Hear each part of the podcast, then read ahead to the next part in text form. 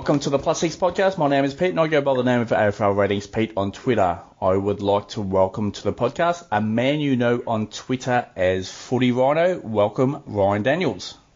G'day, Pete. How are you going? Very well. Now let's get stuck into this. You covered the Olympic Games earlier this year in Japan for uh, the Seven Network. Can you explain what your daily routine was in Japan with the country pretty much uh, locked down at the time?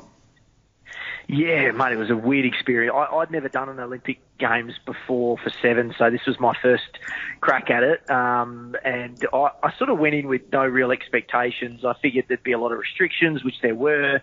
Um, we essentially operated in a bubble while we were there. I didn't, you know, couldn't go out to, you know, Tokyo and check out any of the sites or eat at any restaurants or um, do anything like that. It was it was very much all business.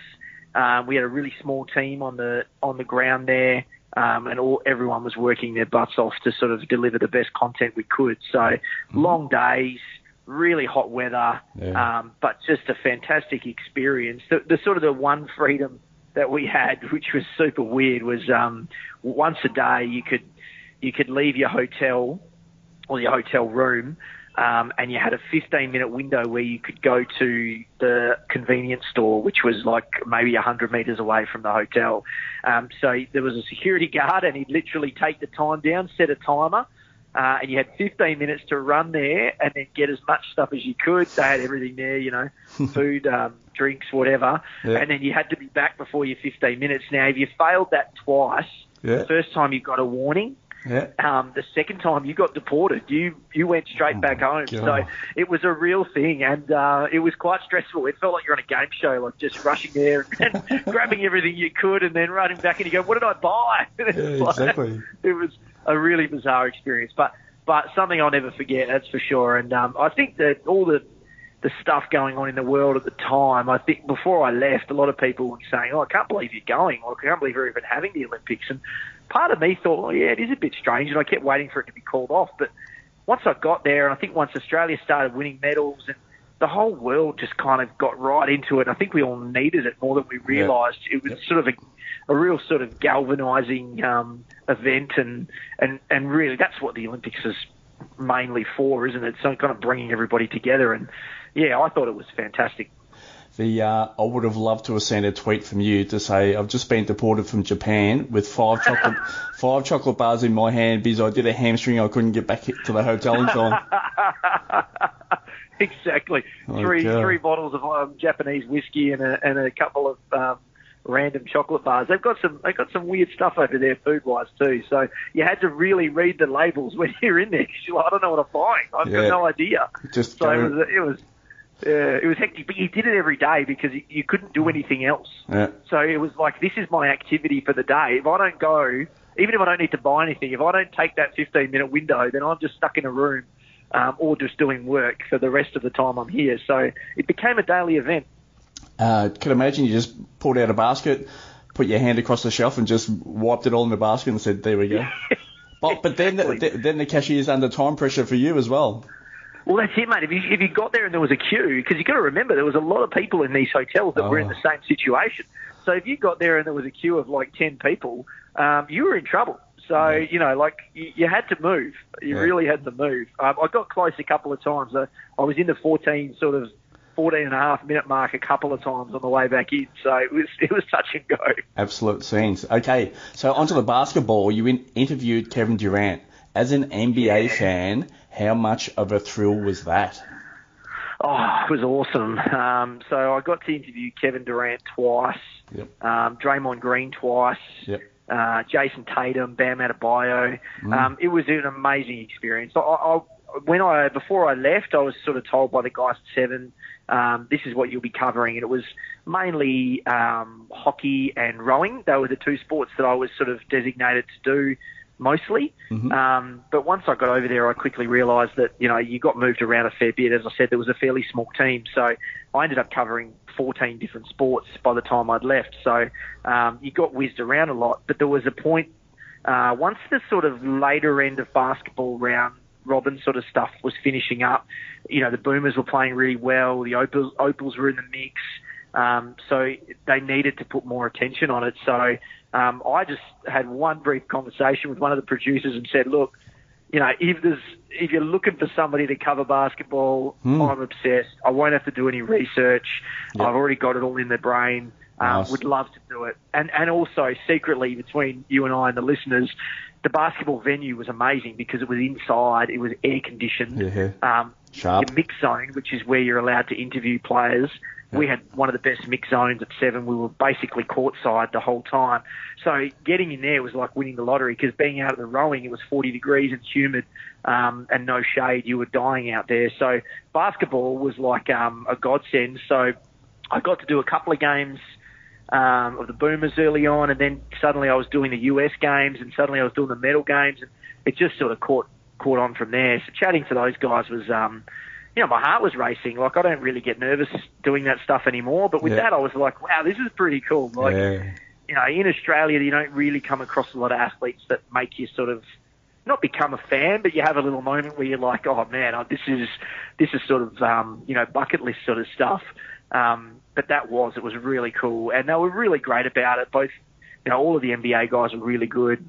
Um, and you know, it was it was a scrap to get the interviews because there was a lot of media there, as you can imagine. Yeah. Um, you had to be quite aggressive, so you know, I just I just pushed my way in and, and got in there and got got the job done, and I was really happy with it. The um, I was looking through your Twitter feed last night to just to relive uh, the Olympics uh, that were through your eyes, and I came across a tweet with a basketball robot. Can you explain to the listeners what that was? Yeah, there was this freakish um, robot. Obviously, you know, Japan, they're known for their um, technological sort of savvy, and, and everything over there is robotic. And, um, you know, even the toilets are like you're flying a space shuttle. They're, you know, they're a whole nother level. Yeah. Um, there's a thousand buttons on them. So this robot, they would wheel him out at sort of, you know, quarter time, half time, three quarter time of the games. And he was like, sort of built like Shaquille O'Neal. This thing was like seven foot tall, and he was programmed to just hit shots from all over the place. Like, is it, he, you know, he wouldn't miss a free throw. He'd take a thousand of them and hit a thousand of them. Yeah. You know, he'd take, take a thousand shots from half court and hit a thousand in a row. It was remarkable to watch and kind of freakish. You were watching it going, well, if this is the future of sports, then uh, it's not going to be much interest in watching them because everybody's just going to get it in all the time. Um, so yeah, it was it was fascinating, and that's Japan. Like you know, they're just quirky. Like there's, there's so much stuff over there that's just odd, um, and that's that's why it's so so brilliant. I think. It was also pretty awesome that the Boomers won their first medal. Yeah. Yeah, that was incredible. Um, I didn't actually get to to work on the Boomers medal game. I had to go out to oh god, I can't remember what it was that day. I did a triathlon in the morning. Not me. I didn't run a triathlon. I just I covered the triathlon, and then I think I went out to might have been a Matildas game or something. I can't remember, but um, but I got to watch it, so that was fantastic as well. So it was just yeah, it was brilliant for them. I've been watching the Boomers for as long as I can remember. Um, you know, to, to sort of be a part of that in some small way, a dream come true, and it was I was really proud. Australian basketball sort of always, you know, been punching above their weight. Um, and you know, behind Paddy Mills and Joe Ingles and those guys, they just went to another level. It was fantastic. I just remember watching early in the Olympics, you were doing an interview uh, with the rowing, and they'd won a medal, and then in the background, hitting the line, was Australia winning another medal. What, what was that like?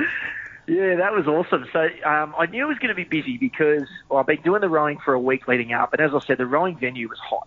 It was, you know, amongst us sort of reporters, sort of um, sideline reporters that were there for seven.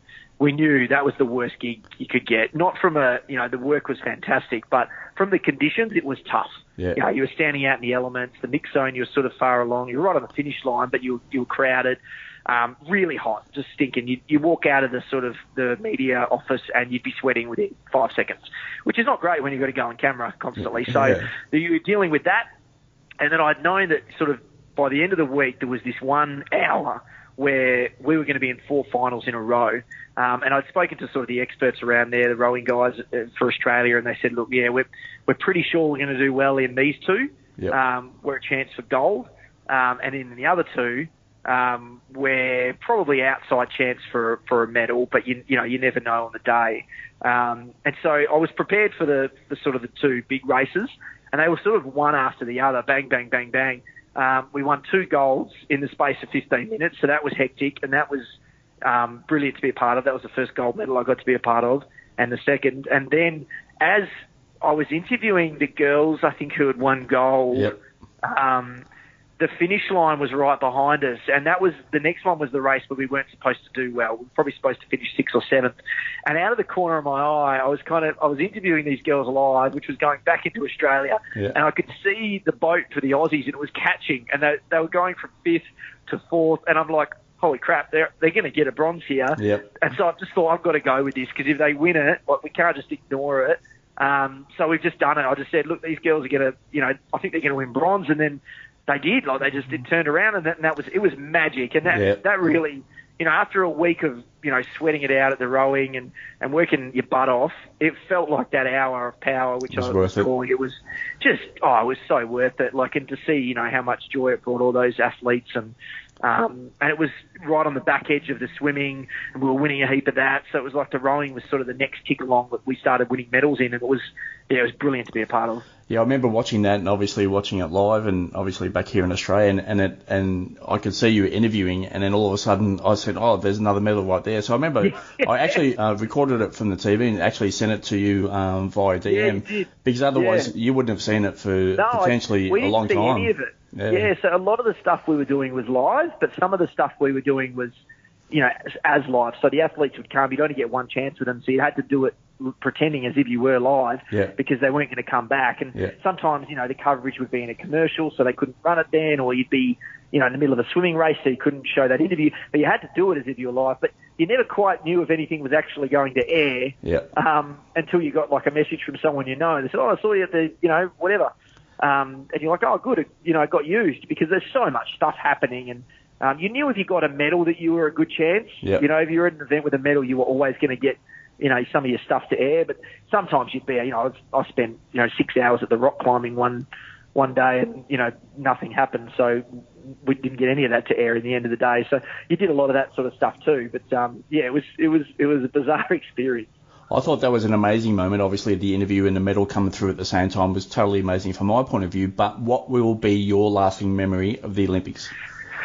Yeah, those two. Um, so that moment with the rowing to shore, um, and the probably the doing the US uh, Boomers game, um, which you know the the Boomers looked like they had a, a chance to win, and Yeah. then you know the, then Kevin Durant just did what Kevin Durant does and flick the switch. And to watch that in person, you know, I was cheering for the Boomers, but you couldn't help but just marvel at what he was able to do in that second half, and and even an just the last five minutes of the first half, it was Yeah. like it was like a whole different thing was happening on the court Yeah. with him and he was he went other world. So to see that in person and then you know to interview him afterwards, you know that was I mean that that'll go down as probably one of the ten best things I get to do in my career. So um, that was fantastic, and that hour of rowing with all of that happening, um, really reward for hard work for um, for everybody involved, and those probably those are the two things I think I'll probably take away, and also you know the silly stuff like the running to the convenience store and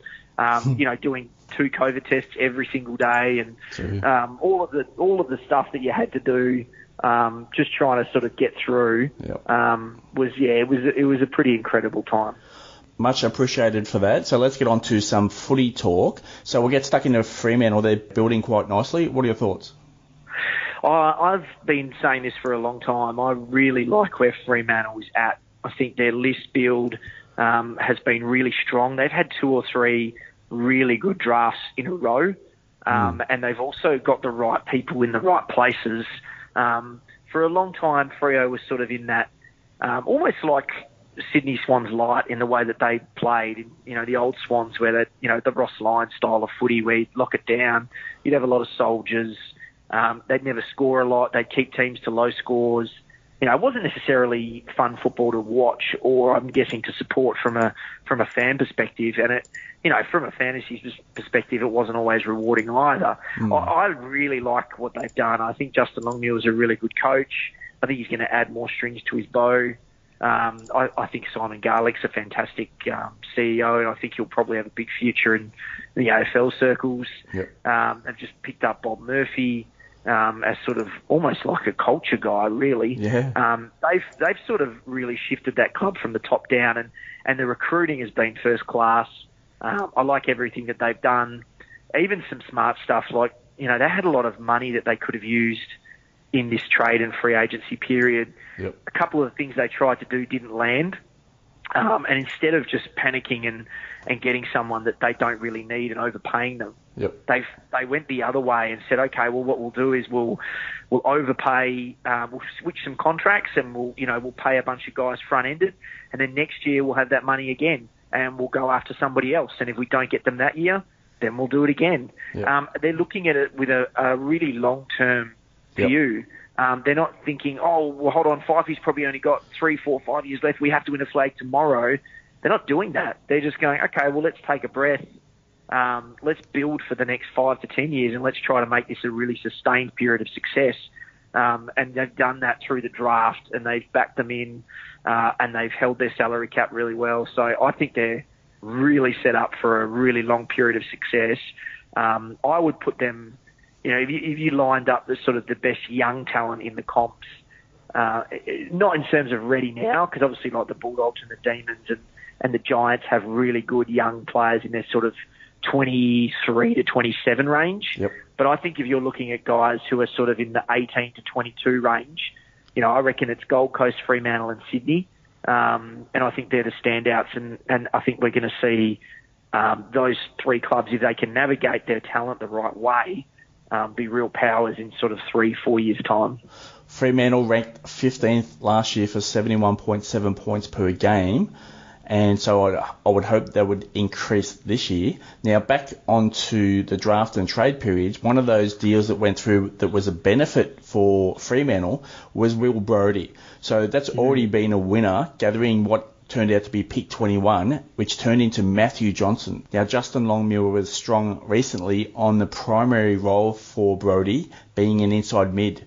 How has he settled in?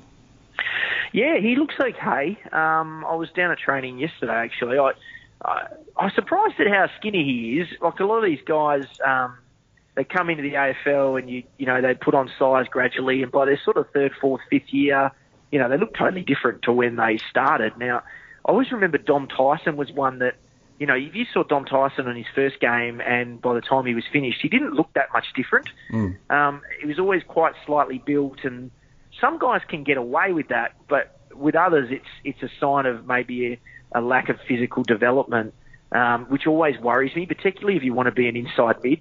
Brodie has some stuff, like he's he can find a footy. You know, he's pretty powerful. Um, he's slippery in a, in a weird way. Um, his kicking isn't fantastic. Um, I don't know about his footy IQ yet. I haven't really seen enough closely, so I won't judge him on that. Yep. But I don't think he's going to come in and be, you know, in their best midfield. I, I, like, could he be in their best 22? Yeah, maybe. Yep. Um, but there's a lot of guys who want to be in that midfield this year and want to be spending more time around the ball. Um, the good thing for him is, as I said, he can find the footy. Um, and one thing Fremantle haven't had since Lachie Neale left was someone who can just routinely get, you know, somewhere between 25 and 30 touches, you know, without even really trying. Yep. Um, so if they want to, if they want to go down that path and get an accumulator in there and get someone who can just run all day and find the footy, then then he might find a spot. Um, he also might play a little bit of half forward. I've seen him doing a little bit of work, sort of kicking from around sort of 50, 60 out, um, sort of to leading targets and that sort of thing. So it's early, it's very early, and he's only really done a handful of training sessions with them. So it's it's a bit early on. But my initial thoughts would be he'd be somewhere in there, sort of 18 to 25. Um, and if he can have a really good pre-season, we know Fifey's already banged up. The spot's there. Um, he might be able to get, you know, a decent role early on. Um, but I'm not, I'm not sold on, you know, this being the breakout moment for Will Brodie just yet. Just an opportunity at this stage. Let's see if he takes it. Yeah, that's Uh, it. Yeah. Okay, on to Matthew Johnson. He was selected at pick 21 in the AFL draft. This could be one of the biggest steals of the draft, I believe. It could be a perfect fit for Freo. stunning, really stunning um, that he got to 21. So I spent a little bit of time with him. I, you know, I know his management quite well. The Hawthorn interviewed him four times. Mm. Um, they were really red hot on him. They would they were considering him at seven. They ended up going with Josh Ward, who's a fine pick. Um, but I, I know they were agoni- agonising over it.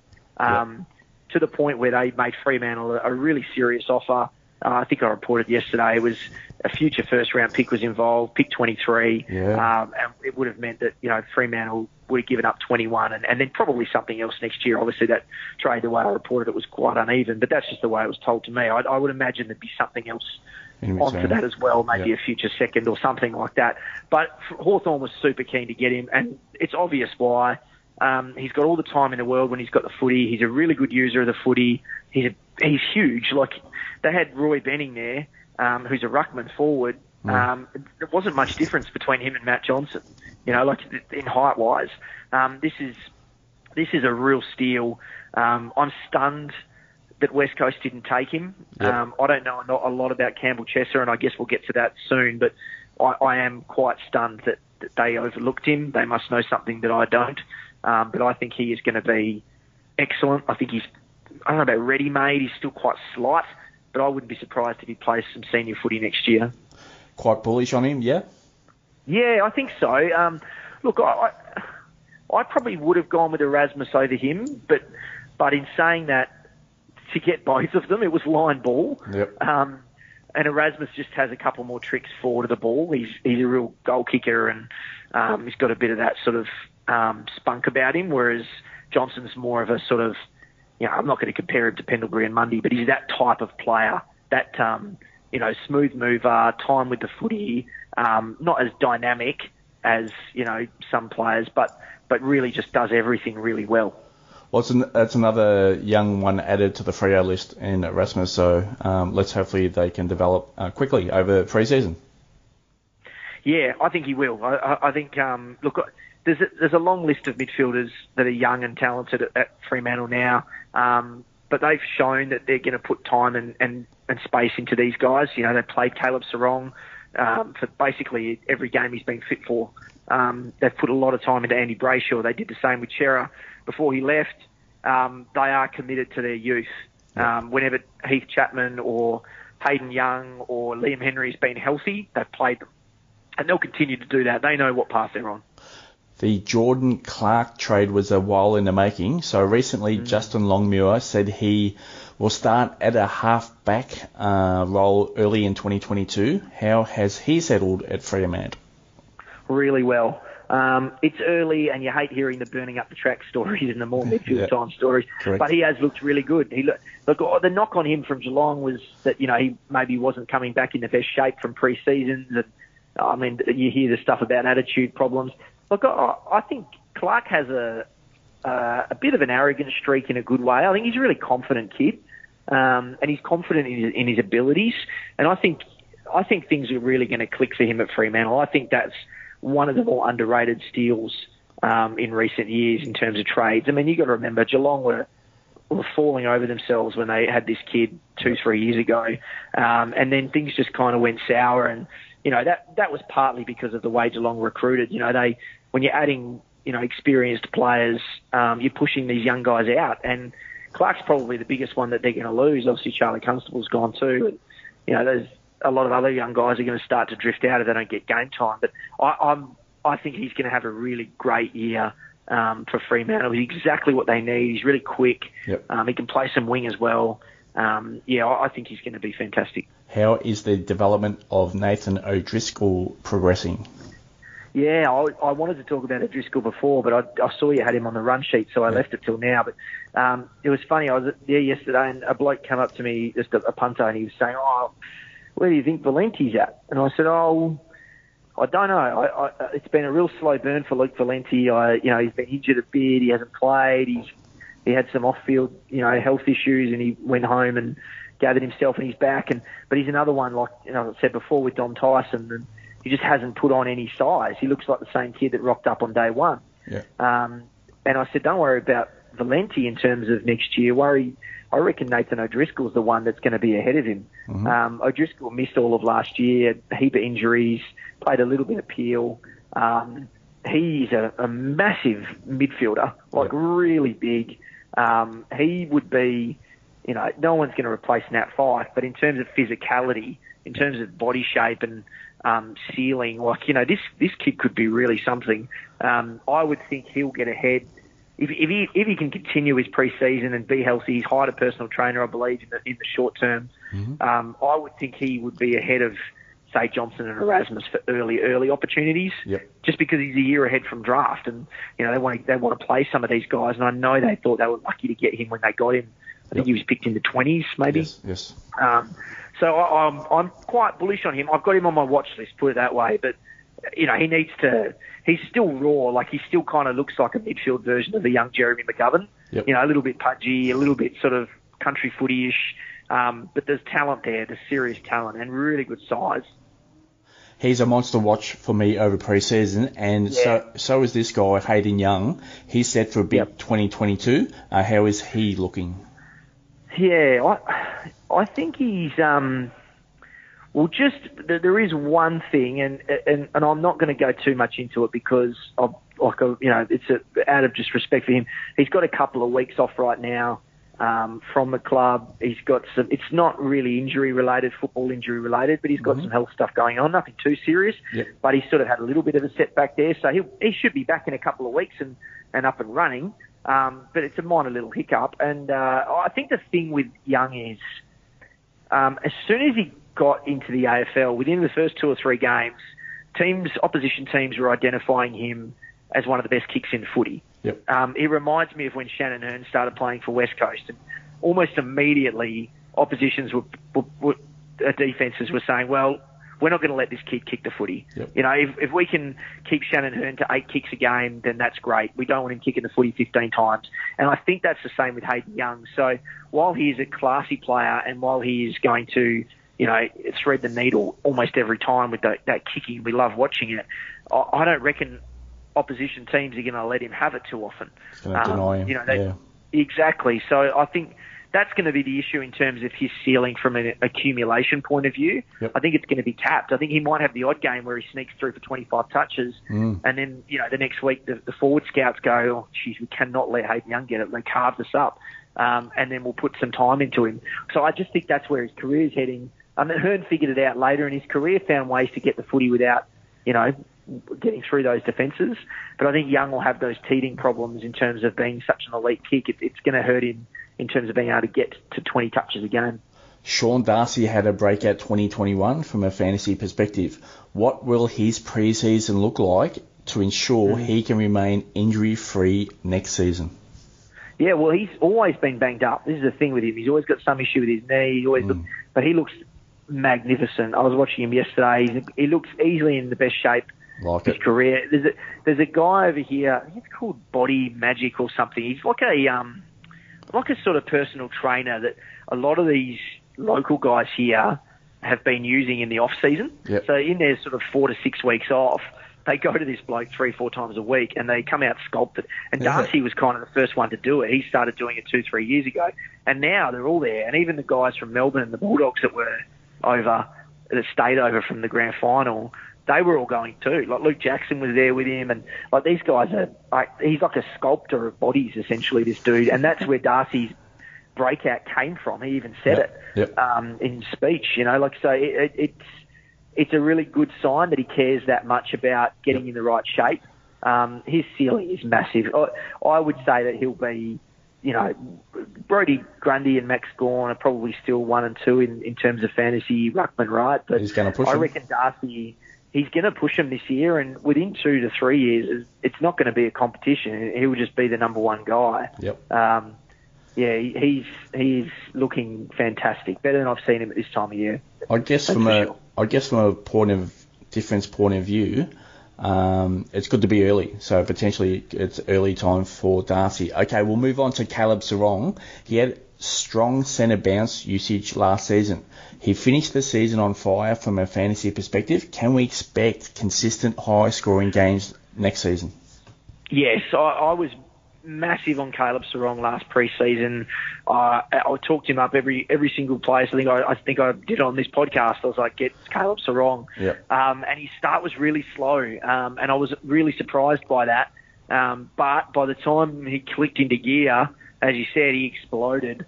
Um, and that's what I think he is. Like it, this guy, he's already a leader at this club. He's already um, shown that he's an elite ball winner. He's hard as nails. Um, you know, he's he's got that Joel Selwood thing where he just starts the game with strapping around his head. Yep. Um, he's a warrior. Uh, I think he's just going to be a fantastic midfielder for the next 15 years. Like, I, I would be putting a lot of stock into Caleb Serong from fantasy perspective, from you know what he can possibly achieve um, in his career. I, I, he's just an absolute find for the Fremantle Dockers, and um, him and Andy Brayshaw together are going to be their, their sort of one-two midfield punch for a long time. Excellent. Nat Fyfe has had a tough time of it with his shoulder. How will that Mm. impact his 2022? Well, he's going to start slow. Um, so he had shoulder surgery, and then he had an infection um, in that area, and it really knocked him about. Um, I, I believe he still can't run.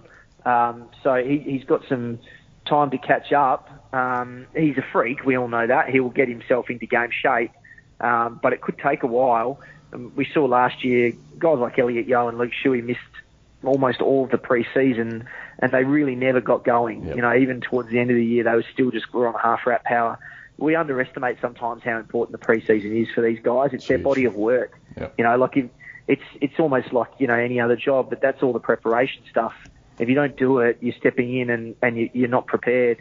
Um, so for him to miss, or will essentially be all of the pre-season um, in terms of doing his normal load, he's going to start really slow. Uh, I, I'd be shocked if he, you know, can bring out his usual sort of all Australian level form in the first, you know, six to ten weeks of the season. But you know, if he does everything right and he keeps his, you know, rehab up, which he will, he's a pro. Um, he could have a really good second half of the year. What's the one thing you're looking out for over the Fremantle preseason? Um, well, I really want to see O'Driscoll's one I'm watching for sure, like I mentioned. Yep. Um, I want to see what their forward setup looks like. I think they have to play um, Taberner, Treacy, and Lobb in some capacity. Uh, Whether or not that works, uh, Sonny Walters is back already training with the young guys. He does that every year, but he looks fitter than he did this time last year. He looked like he probably had carrying a couple of kilos too many at this time of last year, but he looks in ripping shape, um, and he needs a big year. It's his last year of contract, so he's going to have to fire. Yeah. Um, and you know, if you're talking about draft fantasy and stuff, you know, you're probably getting Michael Walters really cheap after the year he's had, and the last Yep. two years he's had. So you might be able to take a flyer on him really late as your last forward, and he might come good. Yep. Um, so there's something to watch. I want to see how the halfbacks look. You know, Young, Chapman, Clark. Yep. How does that setup look? Throw in James Aish. Um, it's you know it's it's a really packed back line. Um, I want to see what the roles are. Heath Chapman is going to play. I don't think I've seen Heath Chapman lose a contest since he got to Fremantle. Even yesterday, he was he was he, you go to training and a lot of time you just it's it's pretty ho hum. But he stands out every time I go. I'm like, Yep. this kid, his arms are so long and he spoils everything, and whatever he doesn't spoil, he marks. And Ready he's a go. he's a freak.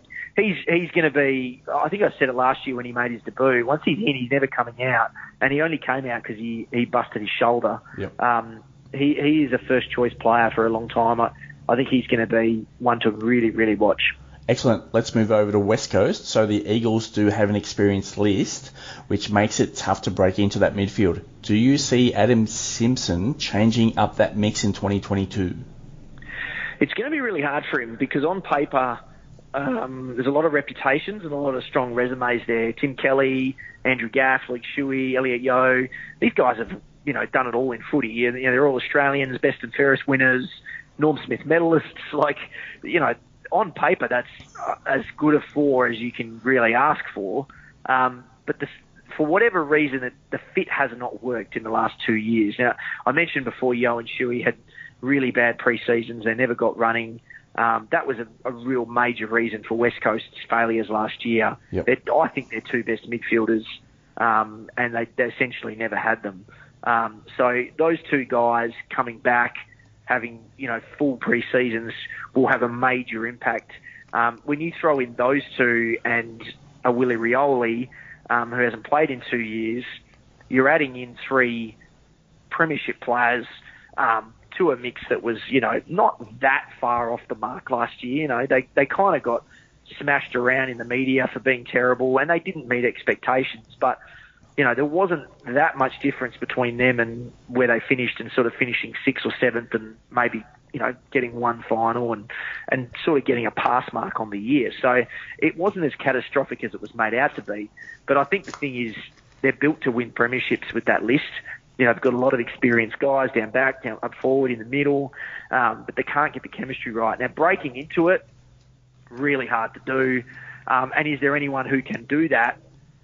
I don't necessarily think so. Um, I, look, I, I think if they'd had Daniel Venables fit and healthy, he'd be the one that would be breaking through right now. Yep. Um, you know, he'd be in the right sort of age frame, the experience frame, and he was drafted as a midfielder. So I think that's the one that's sort of been lost for them because he'll never play footy again.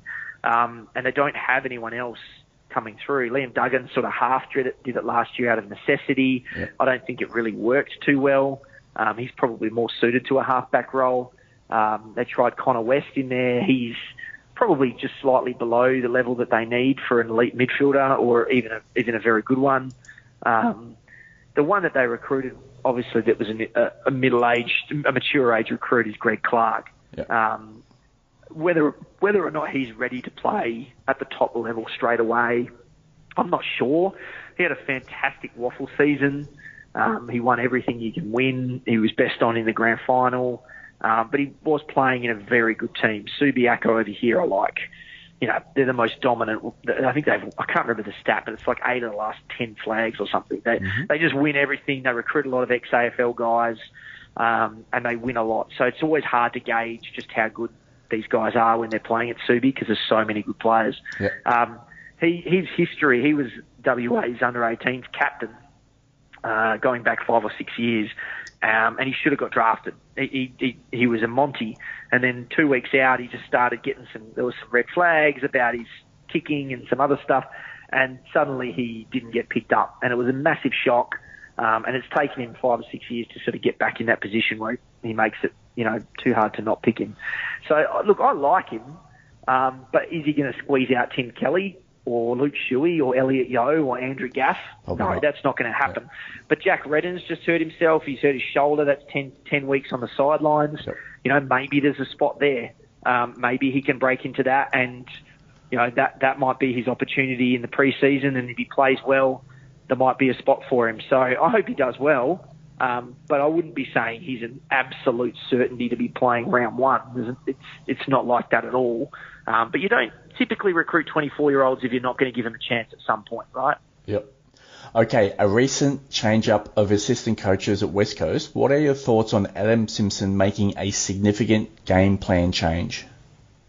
Yeah, I, I think it needed to happen. I think um, the guys who left were really good coaches and really good people, but you know sometimes you just need to freshen up. And if you're not going to change the coach, which they're not, they love Adam Simpson, and you, you've got that list that you can't really shuffle too much around because you get a lot of experience and a lot of money tied up. Um, well, the assistant coaches are often the way to go. Um, you know, Sam Mitchell gets a lot of credit for what West Coast did in their premiership year over here. Um, he really sort of helped, you know, alter that game plan in big ways. You know, can Jarrad Schofield have an impact in there? Can Matthew Knights? Maybe. Um, will it change their game plan a lot? I'm not sure. Um, they were slow. They were predictable. Um, they were sort of one-dimensional, um, and that and they know that. Um, we're yet to see any sort of like you know full field training sessions where we can sort of get a read on what they're doing. But it wouldn't surprise me if they they tweaked it. They need to do something because what we saw with Melbourne and um, the Bulldogs and Brisbane, these, these really good teams now, they just run and they've got waves of midfielders that they can run with, and you know they they attack at all times. And West Coast are just this sort of methodical chip, chip, chip, chip, which really worked for them for a couple of years. That's that doesn't work now. No. So they're going to have to do something. Yep. Okay, we'll just touch on the health status of Yeo Shuey, and you mentioned Redden just just before, and Kelly. So health status for all four, please. Yeah, well, um, Shuey's he's back training already. So is Yeo, and they're not due back till next week. So that's a good sign. They're ahead of the game. Yeo's got a beard. Got a pre-season beard going. So Yeah. I'm not sure what you can um, read into that, but he looks like a different, determined man. Um, you know, he. I know. Uh, yeah, Elliot Yeo is a very, very determined human being. He's um, got a bit of aggro in him. He, he would be filthy that he's basically missed, you know, 18 months of footy and hasn't been his best for a while. Yeah. So he's still not, he's not old by any stretch. You know, he's still got some of his best years ahead of him, hopefully. So I would expect both of those guys to be raring to go. You know, Shuey's always a bit of a risk now because he's had a lot of soft tissue stuff. Um, but I think he'd be hoping that, you know, he's, he's past that. Um, Kelly's fit, like he's, there's no issues with him at all. Um, and as I said, Redden, yeah, 10, I think 10 to 12 weeks with a shoulder. He's at surgery. So that'll rule him out for basically the whole pre-season um, and, and make it tough for him at the start of the year to sort of get any sort of flow and form. Sam Petrevski-Seton joined the Eagles during the trade period. He's set for an outside midfield role mixed in with forward usage. How's he looking? Yeah, I mean, he's, he seems to be fitting in pretty well, getting along with everybody. I, I really like that pickup. I think I'm a huge fan. I know Fremantle did it with Brodie as well. I'm a huge fan of picking up the guy who was a top 10 pick that hasn't worked out for whatever reason um, and giving him a chance when you don't have to pay much for it. Yep. I love that trade. That's my favourite trade that you can make. Um, and I've always been a fan of Sam Petrevski-Seton. And I just think Carlton's development program in the last 10 years has been god awful. Yep. Um, and, you know, you've seen that with Paddy Dow and Lochie O'Brien and, you know, All a couple them. of other guys that, yeah, they just haven't come through. Unless they're a, a can't miss no matter what. Standout, doesn't yeah. matter. Yeah, Sam Walsh, you know, you could have, you know, a group of monkeys developing him and he'll still be the best midfielder in the comp in three years. It doesn't matter. Yeah. Um, but in terms of some other guys, they need they need people to actually develop them properly. We saw this at Melbourne for years with, you know, Jack Watts and Jack Grimes, like it was Trengove and Scully, and they, like all these high picks that never really came on. Um, and at some point, you've got to stop blaming the player and go, hold on a minute, this is a pattern. Yeah. Um, and that's why I would take a chance on Petrevski-Seton. He's still young. Um, he's hard as nails. Uh, and he's a really skillful player. And I just don't know how it hasn't worked out so far for his career. So I love that pickup. Yeah. Um, and West Coast have identified an issue on their list in that they don't have a lot of good players coming through in the age range of 22 to 25. You know, they've got Oscar Allen. I think Tommy Barrass fits into that group. Um, Liam Duggan, and then it falls away off a cliff. Um, so this is why you're seeing them, you know, take a chance on the Sam Petrevski-Seton, and It's why they've probably recruited Greg Clark. Um, they need to fill that gap in in their sort of list management, um, and so that's no accident. Um, I love that pickup. Now, Campbell Chesser was a draft pick for the Eagles there. They uh, apparently went early on him. So he had some knee concerns earlier this year as well. So he looks like he's going to come into half back role. How's he looking so far? Yeah, I think they like him as a halfback and then maybe a wingman, like a fast sort of break line sort of wingman. Um, look, it's early um, for him. He'd still be in, in quarantine anyway. I'm not even sure if he's made his way over yet. Yeah. Um, it'll be a slow. I, I think he'll be a slow burn. Um, they must know something. Like you know, these guys. That's their job to to know what these players are. And I don't know a lot about Campbell Chesser. He hasn't played a lot of footy. As he said, he's had knee issues, a couple of them, I think. Um, so it's a risk, particularly when you're staring down, you know, Matt Johnson, who's right there. He's a local kid.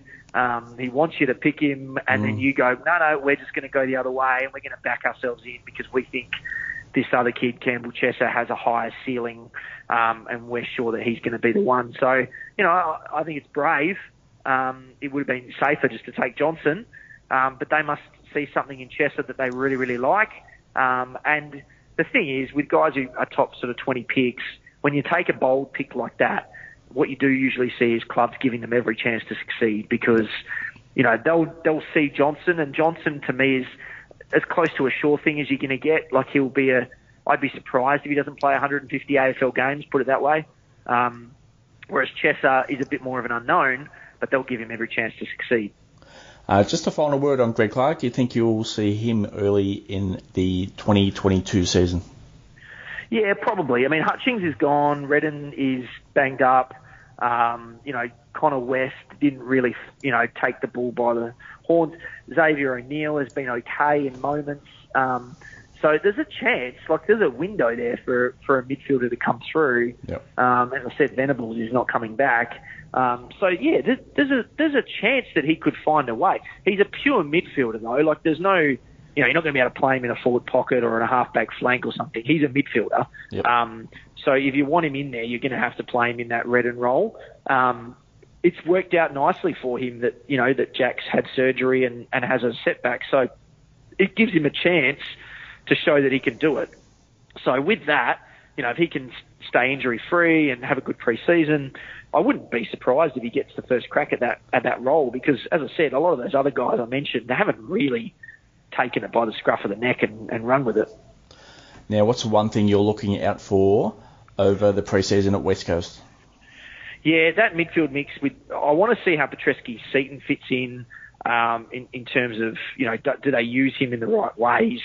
Um, I want to see what the forward line structure looks like because my information is that they've they've even said to Josh Kennedy, mate, we we have to turn this forward line over to Oscar Allen at some point, and and this is the point. So JK is playing on um, with the awareness that you know he's going to have to start deferring to Oscar Allen at certain points Yep. um, because it's time for Oscar's development to take that next step. They see this kid as the next captain of the club. He's their best young talent by a good margin. Um, so I think that that's going to be something to really watch what happens with Kennedy's role.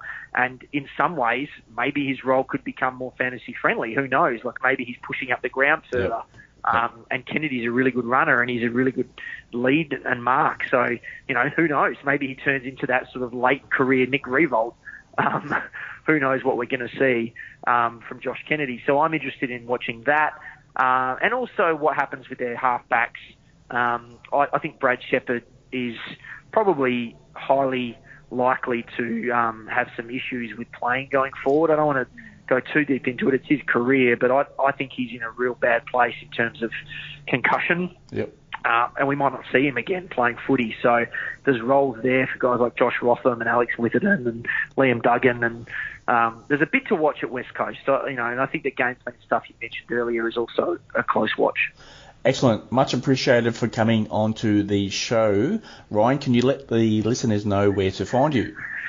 Um, yeah, just um, if you're in Perth on Seven News and the, the West, I, I write a column each week. Not at the moment because it's not footy season, but I'll get back into that next year. Um, and just on Twitter, um, Footy Rhino. If you want to give us a follow, that'd be great. And um, yeah, that's about it. Once again, Ryan, thank you very much. Beauty. Thanks, Pete.